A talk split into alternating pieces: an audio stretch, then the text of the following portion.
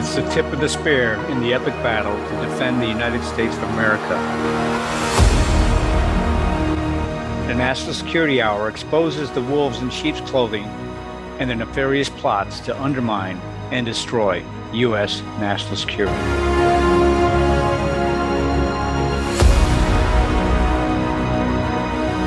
Welcome to the National Security Hour. I'm your host, Edward Haugland. Joining me today is Dr. Li-Meng Yan. In this episode, we discuss the recent events in Russia, the possible coup, and what this foretells for Putin, for Russia, and for world relations with a focus on China and the United States. We'll discuss how China's strategy and implementation of unrestricted warfare plays into these events. Specifically, we'll focus on Chapter 2 The War God's Face Has Become Indistinct. That chapter is important to see how this unrestricted warfare can be applied and is being applied in this regard. And we'll discuss the potential impacts on U.S. independence.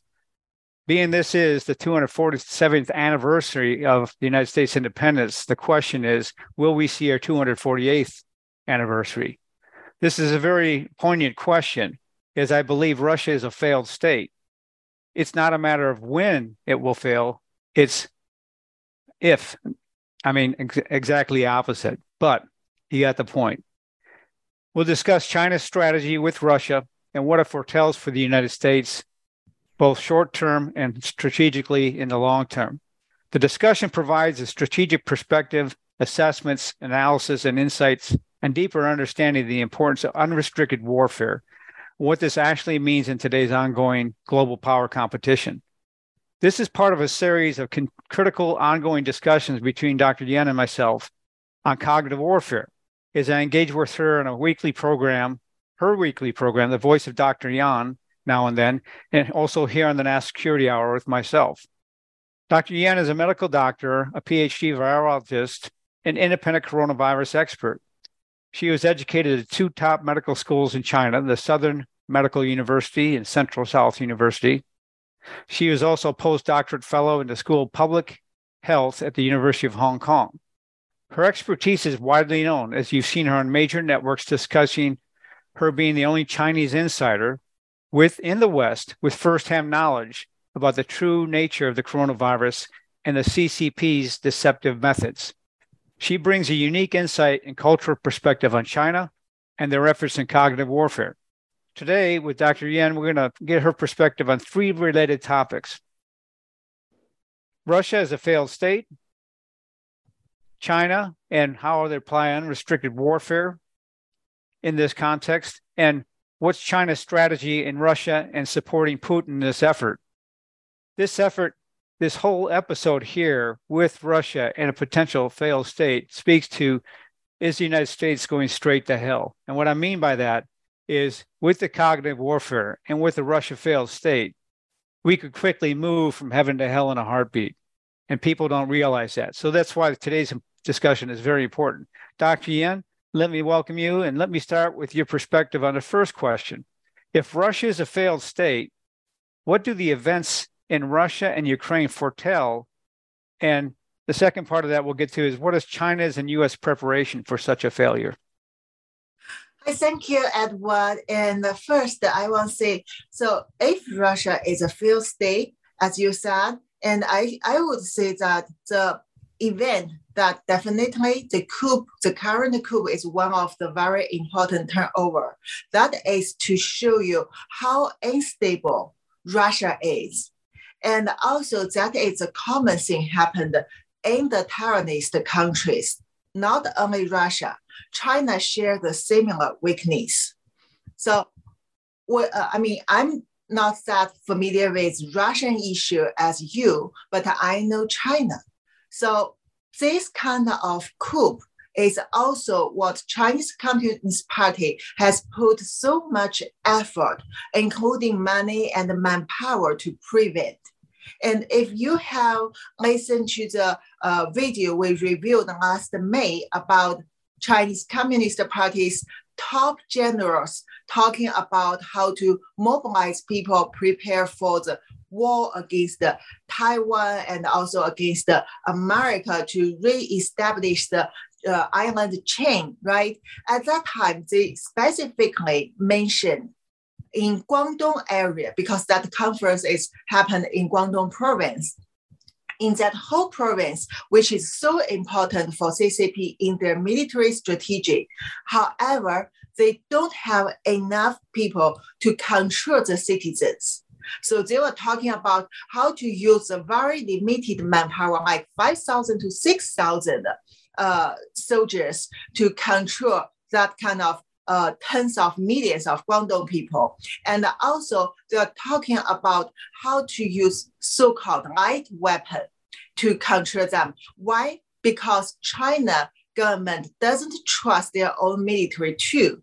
So they don't even give bullet or real guns to uh, these soldiers or armed police. Only very few of them can get the uh, access to this kind of arsenal and then get real weapons. That's why they're talking about how to suppress people using like the for example, uh, digital technologies to surveillance them, and also using sticks or other kind of light weapon to control them. And the most important thing is psychological war against the, their own uh, citizens in China. So for China, definitely they don't want to have such coup or such protest, and they have prepared, I think, more than Russia because they have modern technology and they developed the unrestricted war and the cognitive war even against their citizens. So this is a very important difference which we need to consider uh, before we see uh, what happens the next step. So it's, it's a great, uh, great overview in terms of some real issues with with uh, China there potentially. And you know, I've read several places where Xi is very concerned about the same type of coup happening in China, just as you're outlining here. What's always amazing to me is the lack of US and world ability to then take that understanding, take that understanding and drive Xi to constantly react to control his own people. Because if we have mapped the information environment in China properly, and we understood the main and key influencers and leverage those influences from those here in the United States going back into China, it would not take a significant effort to cause him great consternation because as we saw with the COVID flu lockdowns, he had to acquiesce and open up the gates because the, the population almost completely revolted at that point. But what's interesting here is with Russia and with the potential coup, the difference between China and Russia is the Russian military is not being used to control the people. The Russian military is being used to actually conduct the war. Now they're having a hard time recruiting and they're forcing recruits to the front lines, right? And that's why they hired the Wagner group because they didn't have enough people and properly trained military. So back in China, you have also a military that's never really been forced to conduct massive scale operations. Right. So from a preparation standpoint, what's your perspective on if Russia becomes a failed state? One of the potential problems there is not only the loose nukes that would happen, but also the lack of border control through the stands, the five stands, Uzbekistan, Kyrgyzstan, Tajikistan, uh, Turkmenistan, and and uh, Kazakhstan. But not only there, but the Russian border itself. There's 2,600 miles of border between China and Russia. And so, if Russia becomes a failed state, what's to stop then the massive influx of Chinese immigrants to try to seek a different life in, in Russia? Uh, one, so what's your perspective on that before I ask another question in that regard? Oh yeah, so Chinese people actually at that time, uh, according to my understanding for Chinese culture, uh, won't very actively uh, go to Russia or go to stance uh, those five uh, Middle Asian country because uh, Chinese people mainly they still prefer China more than Russia and uh, the Middle Asian countries. And also at that time, definitely Chinese, if Chinese Communist Party didn't fail at that time, then Chinese Communist Party will enhance its influence through the stance and also towards Russia. So we have to first defend the failure of Russia. If we talk about the failure in just the Ukraine war and the Russia state still there and the regime still continues, then that is another story because at that time, yeah. China will still work with Russia, uh, maybe in an alternative way, in a more secret way, and they will wait for another opportunity and then again launch the war or more chaos against the Western countries. But oh, go uh, ahead. Yeah. So if we are talking about a total collapse, like the Soviet Union and the Putin regime doesn't exist, and Russia uh, start to even move from current situation to more open, more freedom state, or the, they, they become collapsed uh, like uh, now the Eastern Europe countries. At that time, definitely China will enhance the influence. And Chinese Communist Party is very aggressive. Xi Jinping also has a huge China dream and also he wants mankind, all the mankind share a same future, which means he want to take over the world it, uh, from the ideology. So that's why at that time, uh, America definitely should be should work as a leader for the uh, freedom world. And you have to proactively interfere the situation.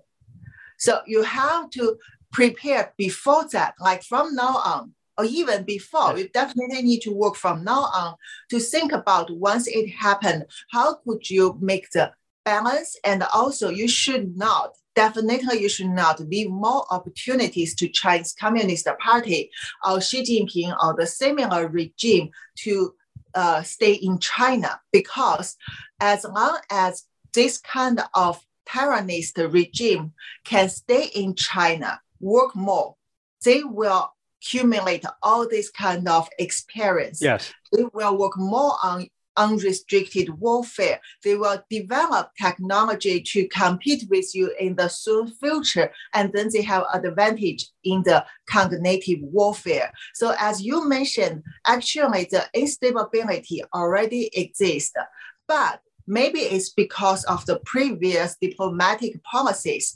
America tried to stay aside from China, from Asia. And that gave Russia and China very good opportunity to grow up and influence each other.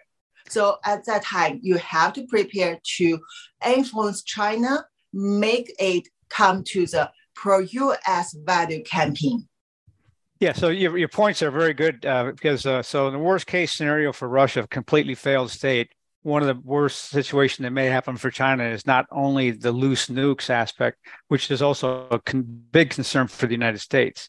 Because if you have like the fall of Soviet Union, we spent a lot of time and money with the Nunn-Lugar Act to go in there and try to control the nuclear weapons and such. Now with the Russian failed state, if the open borders were there, I would suspect that yes, some Chinese would would go across the border for potential freedom. However, to your point, which is a good one on the cultural aspects, they probably wouldn't want there initially.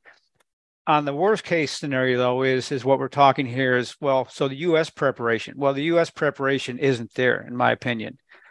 You can see from the recent reports and articles that how surprised our politicians and stuff were. So they're planning for Ukraine to push back on Russia, potentially get rid of Putin. But what the hell's next? Nobody's planned for that. And they haven't planned for what we're talking about here is a truly Russian failed state where you have the fragmentation, not only of all of Russia, but also, also the control of the nuclear weapons. Now, in that situation, China, to your point, has pre-positioned itself proactively quite well because it's already done influenced in the five stands, plus also other areas of Russia. I mean, Russia to me, the reason why I see it as a failed state is it's predominantly just a gas station with a lot of minerals and a lot of nuclear weapons. But now with the war, it's not only had a depleted younger population because a lot of the younger population has fled Russia already because of the dictatorship, but it's now getting a more diminished military, and the military is going through meat grinder. So even if they wanted to protect their borders and protect the loose nukes, they're going to have the least qualified and a smaller force to do so. So that gives China a predominantly open range to do whatever they want. And what's the US going to do?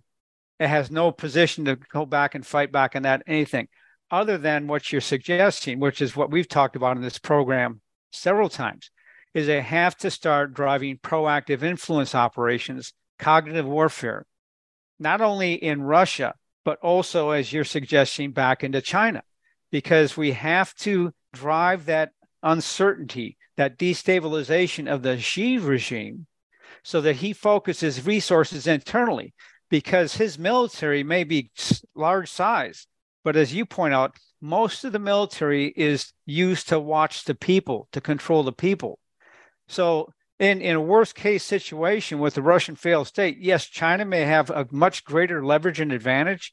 But if Russia fails and the Chinese military and others see that as a hint to then take things can she, if you have a Russian failed state and Chinese failed state, you have a real nightmare. And that's where I say we may be going to hell in a handbasket in a short order.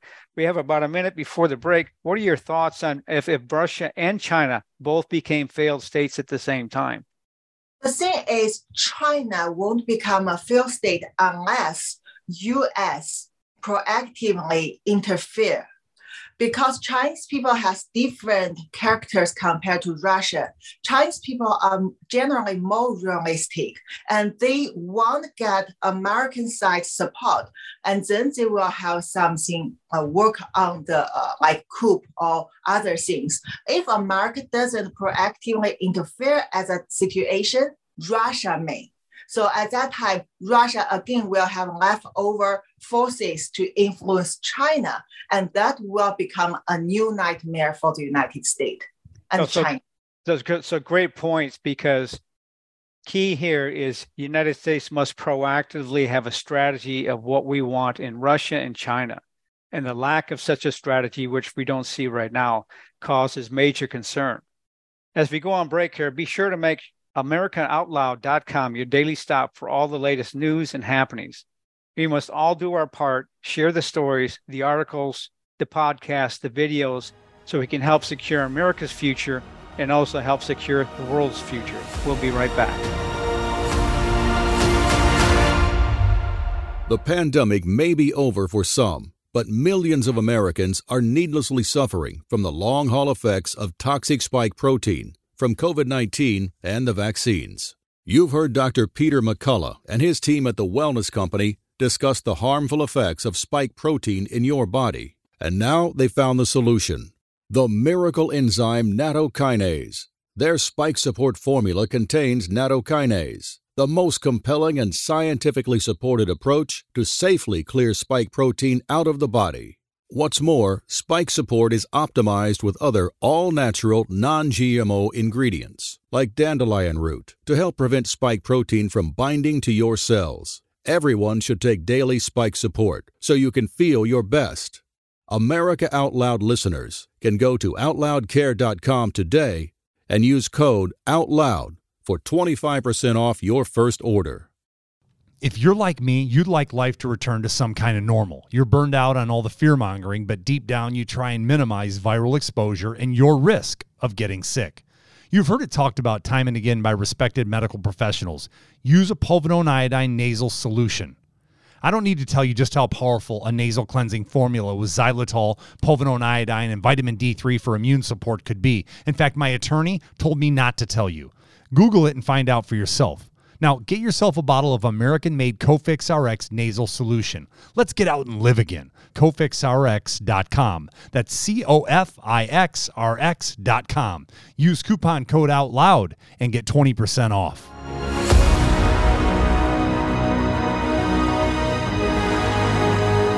Welcome back to the National Security Hour. On with me today is Dr. Yan. It's always a pleasure to have her on and get her unique perspective on China's culture and their take on cognitive warfare.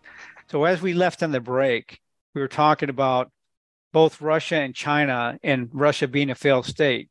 Well, one of the key scenarios that could actually happen that Americans must be thinking about, and so must world leaders, is what happens if both Russia becomes a failed state with China, and the China military and others then take a look at what's happening and start to conduct the same type of operations, the coup within China.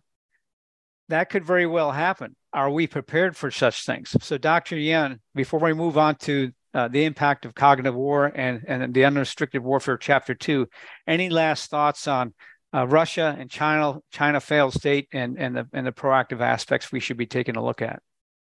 Uh, yeah, as we uh, talked in the last section, the Chinese people have total different uh, uh, characters compared to Russian because we are different race, uh, races. And Chinese people, uh, we need to think about our history. For over 2,000 years, Taiwanese history, and also the brainwashed by Confucius uh, this kind of culture be, before the communism, Chinese people actually are very trained, obedient, like the sheep population. Okay, I'm the Chinese person. This is not anti-Chinese. This is just a simple fact. Chinese people first, if without CCP, Chinese people won't be very aggressive, want to expand their area. They prefer to stay at home. And even the living condition is kind of tough, but Chinese people still prefer to work hard and just maintain a kind of okay uh, living level to maintain their life. That's enough. And Chinese people definitely have a lot of potential, but currently CCP has seriously suppressed the potential. So when we talk about the potential uh, stabilization in China, we should think about Chinese people even has no uh, idea of guns, not like American, not like Russian. So even now you give the gun to the general Chinese people, they will just uh, step back. But if there is other force behind them, support them, they will become brave because they, they can be more confident. Their lack of confidence. And in this case, when we say future, if CCP is going to be this stable, then if America can prepare for that, can change your foreign policies, can proactively influence Chinese people, provide the support, then Chinese people will definitely turn to America side because Chinese people they know in eh, America people have better life, more freedom. Just they don't know how exactly it is and how to change the current situation in China. However, if U.S. doesn't do that, Russia they're left over KGB, they're left over communists, they're left uh, over oligarchs. These people will also use their network in China, which they have already built the massive network. And they will use the more direct and rude way to threaten those people and to force those people work with them. At that time, it become another miserable situation for all over the world. So this is a thing I just want to emphasize. No, so that's great, and it leads into the cognitive warfare discussion. So as we we've continued to talk about the different chapters and the unrestricted warfare by the two uh, CCP colonels, but the second chapter of the war God's face has become indistinct, meaning basically, from my perspective, you know, what is war, what is non-war, and it's uh, indistinguishable these days here. So one of the aspects they write about is with the pro- progressive breaking down of the distinction between military technology and civilian technology, and between the different professional soldier and non-professional warrior. The battle space will overlap more and more with non-battle space, serving also to make the line between these two entities less clear. Meaning, as we've seen for a long time here in the United States, what, they, what we call the gray zone warfare, okay, war before the level of conflict, has increased significantly. But in this chapter here, the two gentlemen go on to describe a variety of different means for conducting cognitive warfare. What's critical for the audience to understand here, especially for our US audience and leadership, is if you do not define the future you want or a specific region of the world and then drive actions to reach that vision. You defer defining the future to our adversaries. And that's where we are at now with both China and Russia. We have to get out of this myopic view of three or four years and what's three or four years of the next administration. By doing so, we defer the future and defining that future to like China and Russia. Now, China has been implementing this cognitive war and unrestricted warfare since 1999, 24 plus years ago when this book was published. But these two colonels go on to talk about multiple different variations of the ongoing cognitive war psychological, smuggling, media, drugs, network, technological, fabrication, resources, economic, cultural, international lawfare, and financial and others biological. And so, Dr. Yan, as we see what's happening in Russia, my perspective is Xi has played Putin perfectly like a fool because Xi knows Putin is weakened. He knows he's probably physically not in the greatest of all health, but he knows he needs support for this war.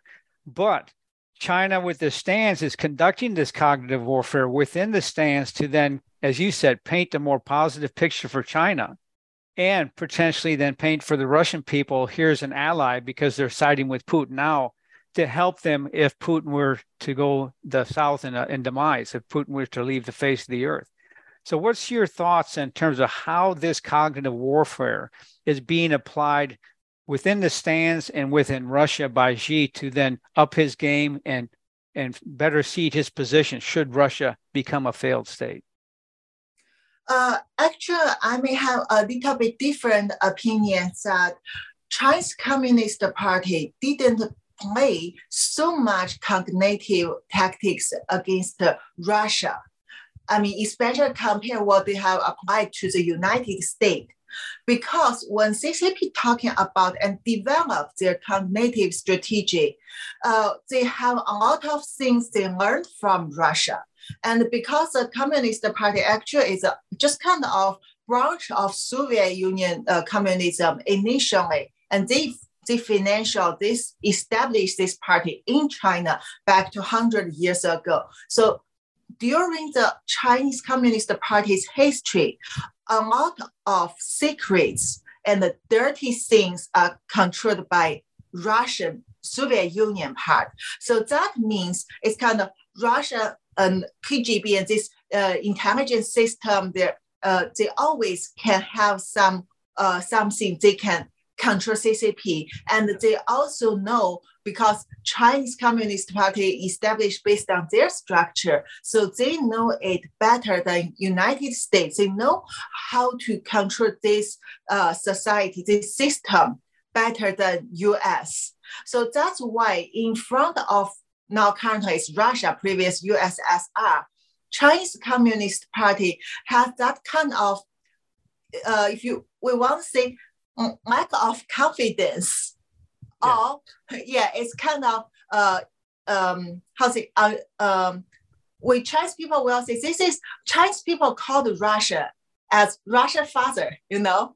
So this is a word can reflect this kind of weird relationship because uh, in Chinese culture, if you say this is father, that means you respect him, listen to it yes. unconditionally, you will offer your things to him to show your respect.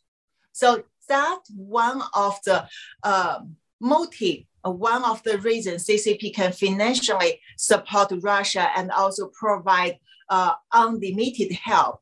And you will see that uh, when Xi Jinping uh, went to Moscow to meet Putin, we can see from their uh, behaviors, their physical language, that Xi Jinping actually want make Putin happy. But of course, in on the other hand, Xi Jinping is very aggressive. He also believe now he's uh, necessary for Russia for this uh, combination.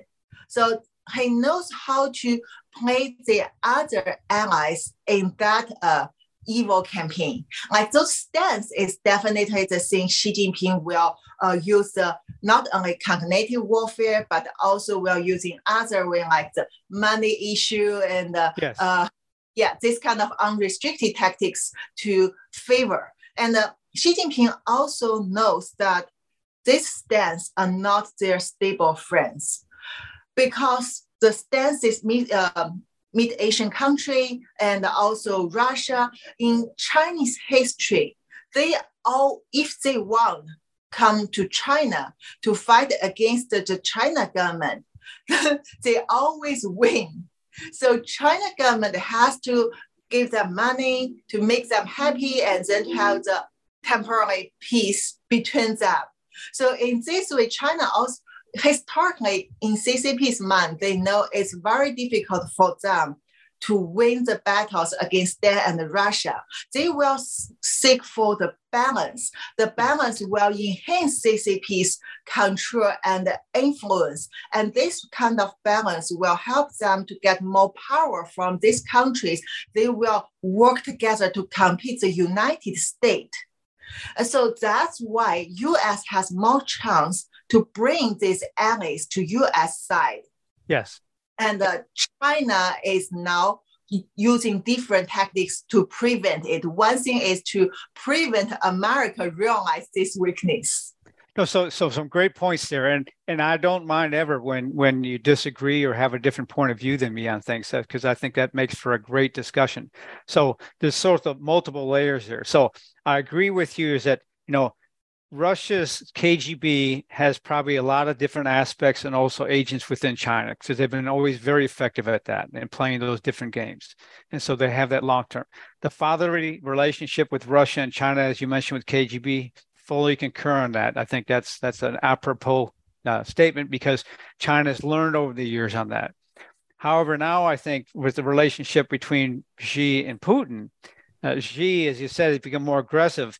Xi, I believe, and I think rightfully so. I think has stepped up his game uh, vis-a-vis the U.S. much much broader, much more effectively than Russia could have ever hoped for. Okay, and so when he went to Russia, yeah, he I think even referred to Putin as the junior partner. Okay, and so that that probably didn't sit well with Putin, but I think that's part of the reality here. But part of the cognitive warfare and part of defining what you want for the future. When i talk about defining the 50 100 years out for the future for a region my perspective on the stance goes along with what you're saying here is it's not uh, in cognitive warfare it's not about subduing people fully. It's neutralizing them making them complacent and compliant. If they're complacent and compliant you've basically subjugated them okay? You've won the case so as long as China can get the stands to acquiesce through money or other types of uh, and economic endeavors and stuff like that, technological support, uh, maybe fabrication factories, you know, other economic aid, all of which is what the colonels talk about in the second chapter here. They then create a state where they can make the stands a bit more neutral. Okay. To your point, if the United States was proactive in our efforts to conduct cognitive warfare and driving our vision for the future we want and help the stands to understand the more proactive, positive future we would have for a free China. Uh, help Putin's uh, citizens understand the more proactive, free we would want for, for Russia in the future, we would be in a much better position. However, from my perspective, we've undercut that ability significantly when we left the Cold War. Why? Because when the Cold War ended and we declared victory, we walked away from Russia. It was at that time it was critical to continue the cognitive warfare capabilities and basically drive proactive influence, but through positive measures. Cognitive war doesn't have to be negative, it can be positive influence. But once we failed to help Russia do that, the oligarchs and the despots like Putin took over. And so now we have to take a look at for the future, as you're suggesting, with this cognitive warfare, is what can we do to counteract China in the stands? But more importantly, what can we do to then drive these same type of warfare efforts, psychological, media, network, technological, back into China to stabilize Xi? And, and what I mean by destabilizing him, not to the point necessarily of overthrowing Xi, but causing him consternation so that he has to use his own resource to look internal, to focus internal. So we remove his threat from the world stage until he passes. That's really a long term objective we should have in the United States. So, what would you see as potential ways to for the United States to drive a more positive, proactive uh, influence of Chinese people that would help them sort of, as you said, position the United States in a much better perspective. What are the things you think that US, US could do to help their case with the Chinese people? US has a very good advantage because you have the high technology, you have the very mature, experienced uh, strategy and in the previous wars, and also Chinese people. I can tell you, Chinese people uh, from the heart, they actually won't have the same life as Americans. Just their lack of the ways to achieve it and the CCP suppress it. CCP, that's why CCP portrayed America as a top enemy uh, for over 70 years. Again and again, emphasize that. So Chinese people, as I said, they're very realistic and they can suffer very tough situation like the lockdown. You see people even hungry to die at home and they even dare not to fight against the police without gun and they even dare now to uh, like the break some kind of storage in the city and get their food or drugs. This is uh, one thing to tell, one thing to reflect how obedient Chinese people are. However, if you have the this kind of force behind, they will be more brave. So, so that's that's a very good point. So I appreciate that that perspective. But we're going to come back after the break. We're going to talk more about this strategy here because for our audience, I think it's critically important for the United States to get off its rear end and our policy leaders, our public officials, and, and elected leaders to actually start to put together longer term strategies, not only for what we want China and Russia and Asia to be 50 to 100 years from now, but how do we position America as a leadership role in that and position and prepare the world to help facilitate proper transfers from dictatorships to more independent states. They're not going to be full democracies because the cultural aspects are just too different. What happened? But how do we prepare and get to that point? When we come back from break, Dr. Yan and I will talk about that strategy aspect as related to Russia as a failed state and where we go from here. Uh, remember, America Out Loud Talk Radio plays on iHeartRadio Network, and you can also listen to our media player from any web browser anywhere in the world. We have the best in class applications available on Apple, Android, and Alexa, where we stream 24 by 7. And now you can also hear them on the podcast on those same applications. Just go to AmericaOutloud.com, AmericaOutloud.com. We'll be right back. America Out Loud beats to the pulse of our nation we know when you're angry, you're troubled, confused, glad, and thankful. Well, we know you because we are you. AmericaOutloud.com. Join us as we explore the most important issues of our time.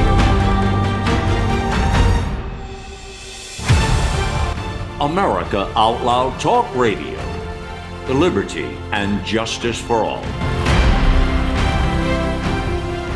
Trouble concentrating or recalling information is frustrating, embarrassing, and kills productivity. Nutrition company Healthy Cell created Focus and Recall to boost your brain power. And unlike other supplements that don't work, Focus and Recall is not a pill, it's a gel you swallow with ultra absorption of science backed ingredients to help you immediately sharpen focus and strengthen recall. Go to healthycell.com and use limited time code OUTLOUD for 25% off your first order, risk free. Love it or your money back, guaranteed. Healthycell.com, code OUTLOUD loud.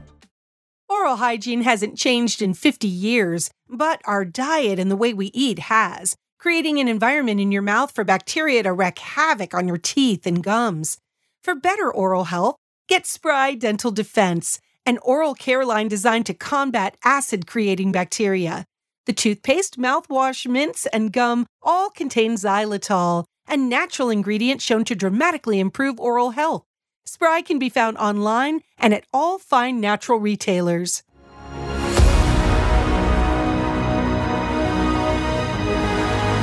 Welcome back to the National Security Hour. We have a special guest on today again, Dr. Yan, and we're talking cognitive warfare, but as it relates to the potential of Russia being a failed state.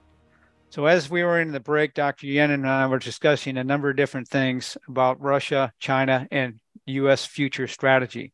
Before we get to that strategy aspect there, one of the key things I like our audience to understand is if Russia becomes a failed state, they have thousands of nuclear weapons.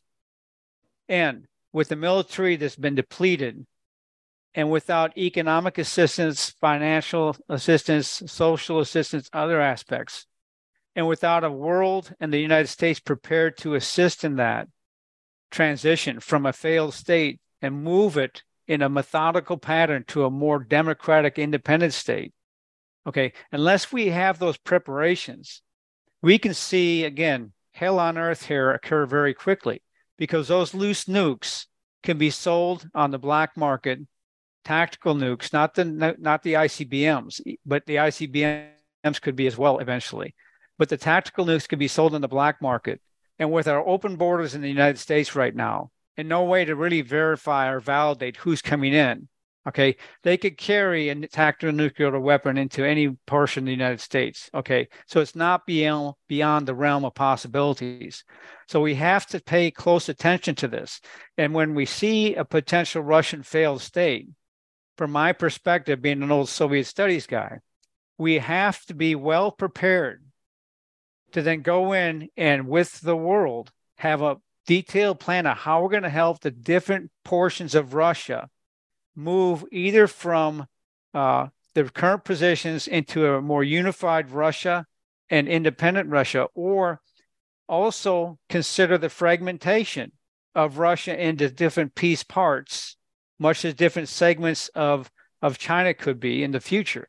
And so let me go there now with Dr. Yan, because we see a parallel within Chinese cultural history, right? China is not just one conglomerate of like people just like in the United States, you go to different parts of the United States, there are different cultural aspects, different language nuance, different semantics.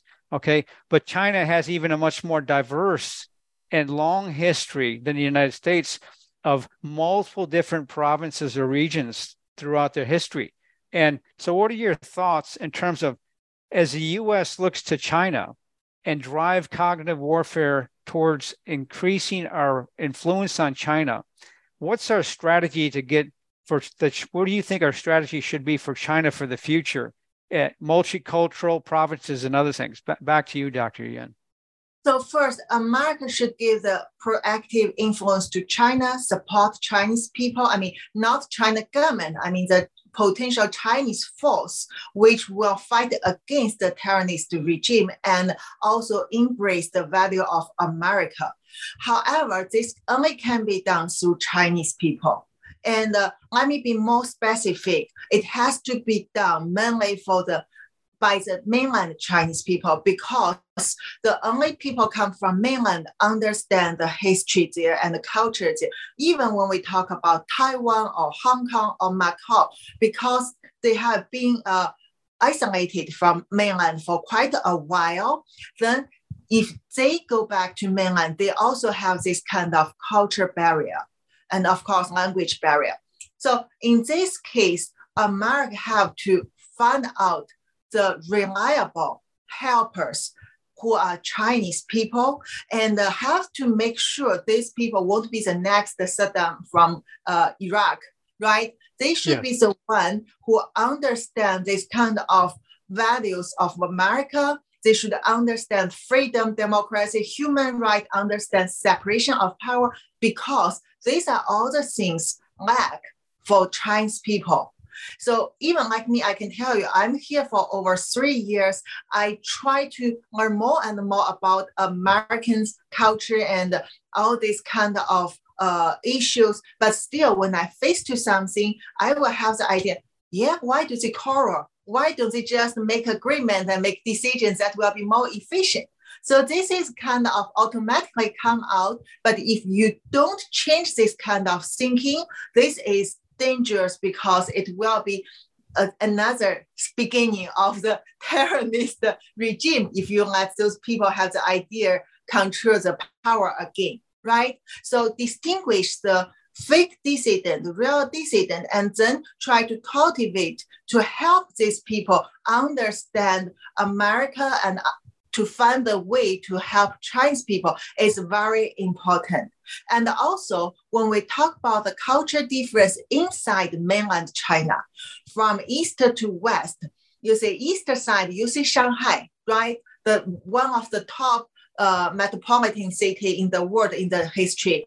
And then you go inside to uh, mid side. Mid side, there will be Xi'an, which is Xi Jinping's hometown. People are very loyal to, generally, very loyal to Xi Jinping and the CCP. They are proud of CCP's history in that province and it's, Xi Jinping hometown. So they, they enjoy that glory. And then you go back to inside, it will be Tibet, it will be Xinjiang. Basically, they are not Han people. They are not the majority Chinese people's race. They have their own culture and they are the controversial whether they should be independent or not in the history. They have their own religion. Everything is different, basically. So how could America influence all these areas? Definitely it takes a long time. Like the Bible told us, Moses bring people for 40 years, leave the desert. So that is the long period for Chinese should experience little by little, get away from the previous culture and environment. So start from the east, east seaside, and basically, you can consider it from my hometown Qingdao, Shandong, and to Shanghai, Jiang, uh, Jiangsu, Shanghai, Zhejiang, Fujian, which is opposite to Taiwan, uh, and then Guangdong area. So this area, they uh, get uh, um, Western influence even back to World War One, and then they have the open harbor. They also they are the best partners America and Western country need for supply chain because manufacturing uh, industry basically stays there. So in, they are the most people want hard embrace the American culture, Western culture, and then go through that to the inside. And so western side and also the western north side, uh, northwestern side definitely will be the last population you can influence. So during this process, I don't think China should maintain as a big China because that is not stable. And also that's why China government need to spend huge amount of money and manpower to maintain the united. You should use value to make people come to you, not use the force to push people to stay together. Then separate into small states. Maybe it will become federal states later, and it could be like the Eastern European countries. And so this kind of strategy will fit the human the, the needs of the human right and so the regime it should not be superior to human rights and so that's why I would recommend Americans think about the strategy little by little influence this whole land in China. Oh, so so you're spot on. Is is it from my perspective anyhow? Because the key here in, in cognitive warfare, and I, I'm finishing up a book on cognitive warfare, why we're losing and how we can win. But in, in the book, but also what we're talking about here, you have to pilot smaller examples of ways you can do influence in a positive nature. And I'll talk about the parallels both for China and Russia, because it's par- uh, basically the same type of cognitive warfare. Now, cognitive warfare for our audience Okay. It's just the ways and means to drive a certain strategy. It can be used for good purposes or it can be used for evil purposes. The, that's the essence of cognitive warfare good versus evil. What Dr. Yan and I are talking about is the good side of cognitive warfare. But as she rightfully points out, if you haven't properly mapped the information environment, understand the cultural, understand the linguistics aspects and nature, okay, the social economic, political elements of the different regions in China, but also let's apply this to Russia. Okay. Then you cannot go in there and have an effective strategy of what you will do to then drive proactive influence for the outcome that we would desire for a more free republic, for a free set of states, either in China or Russia.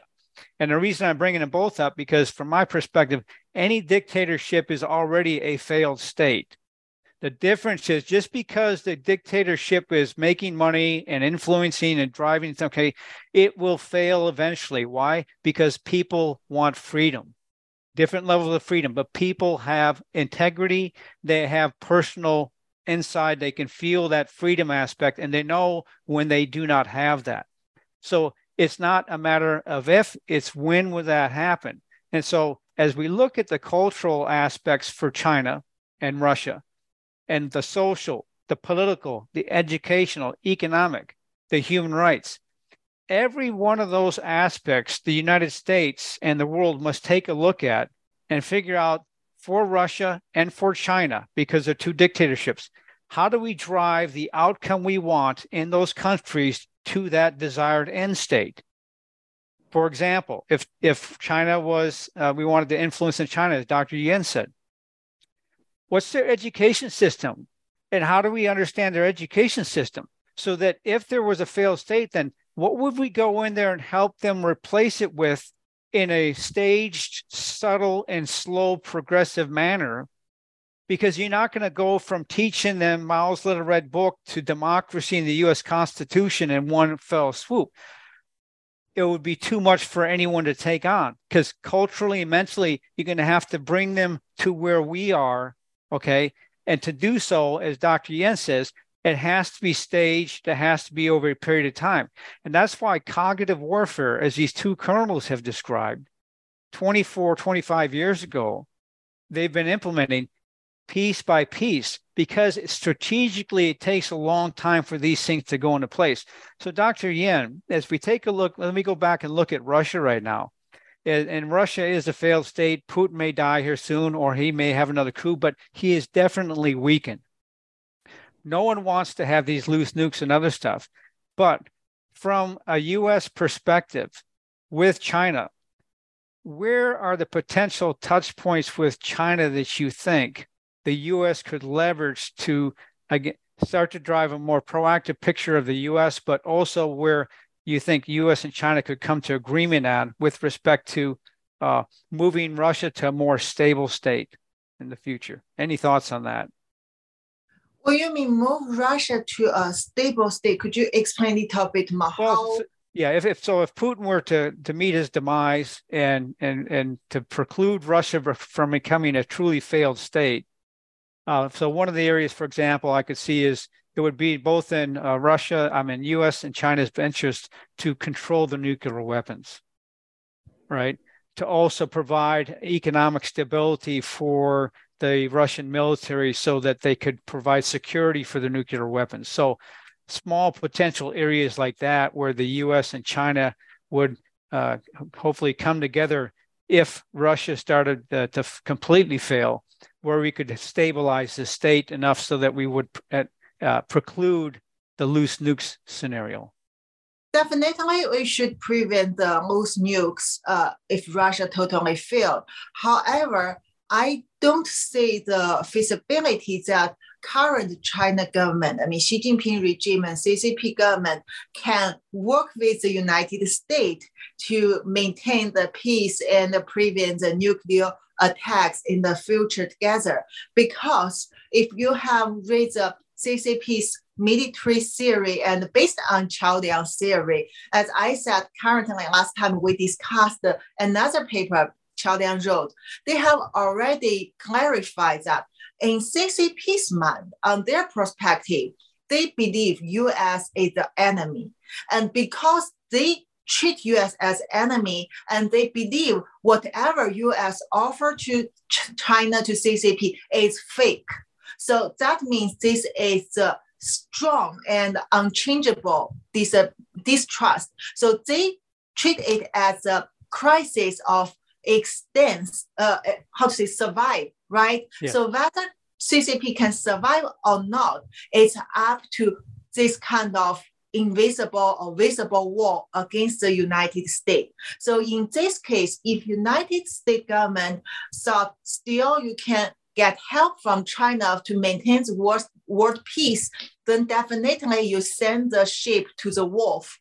So you again give China the opportunity and China based on the unrestricted warfare and they, they has already developed more tactics in like as they mentioned also in the chapter two of that book they are talking about the new world order, the new rules. Yes. It's about the international law. China need to get involved. So when you give this opportunity to take care of the nukes, and China will use their way to uh, promote the new laws which will favor China more. And Yes. also China will take the advantage as the co-host of the nukes.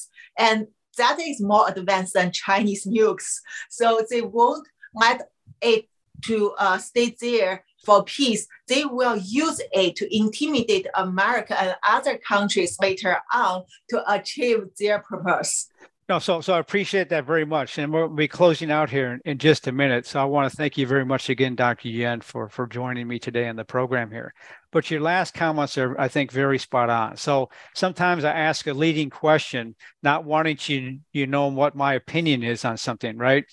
But you're making a very critical point that I want to highlight to our audience. China views us as the enemy. Okay. The Biden administration, which I think is compromised right now, okay, is aiding China. So for American politicians, if you're naive and stupid enough to think that President Biden is going to be able to handle a Russian failed state, okay, think again. And that's why when I opened this program today, I talked about are we going straight to hell?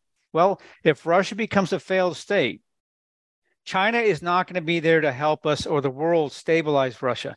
They're going to be there to destabilize further, including destabilize the US further, which Dr. Yan just highlighted. And thank you, Dr. Yan, for doing that. Again, I didn't prime the pump on that. I just wanted her honest opinion. But her opinion matches my opinion in that regard. China is not our friend. And we will go straight to hell if Russia becomes a failed state. So we have to start preparing, and we must prepare with other world leaders who are Democrat and independent free countries, and what we will do with the Russian failed state, and what we need to do to drive China to start to react to what we see their future is versus us continuing to react to them. This has been another great discussion with Dr. Yan on cognitive warfare, and I very much appreciate her great insights here. I'm here on the National Security Hour each week to tell you what you need to hear, not what you want to hear. I will go outside of the fog of the daily chaos to give you a strategic perspective on national security issues and speak truth to power, the power of we the people, so we together can best ensure the resilience and the security of our republic. Thanks for joining us on the mission. The National Security Hour is the tip of the spear in the epic battle to defend the United States of America.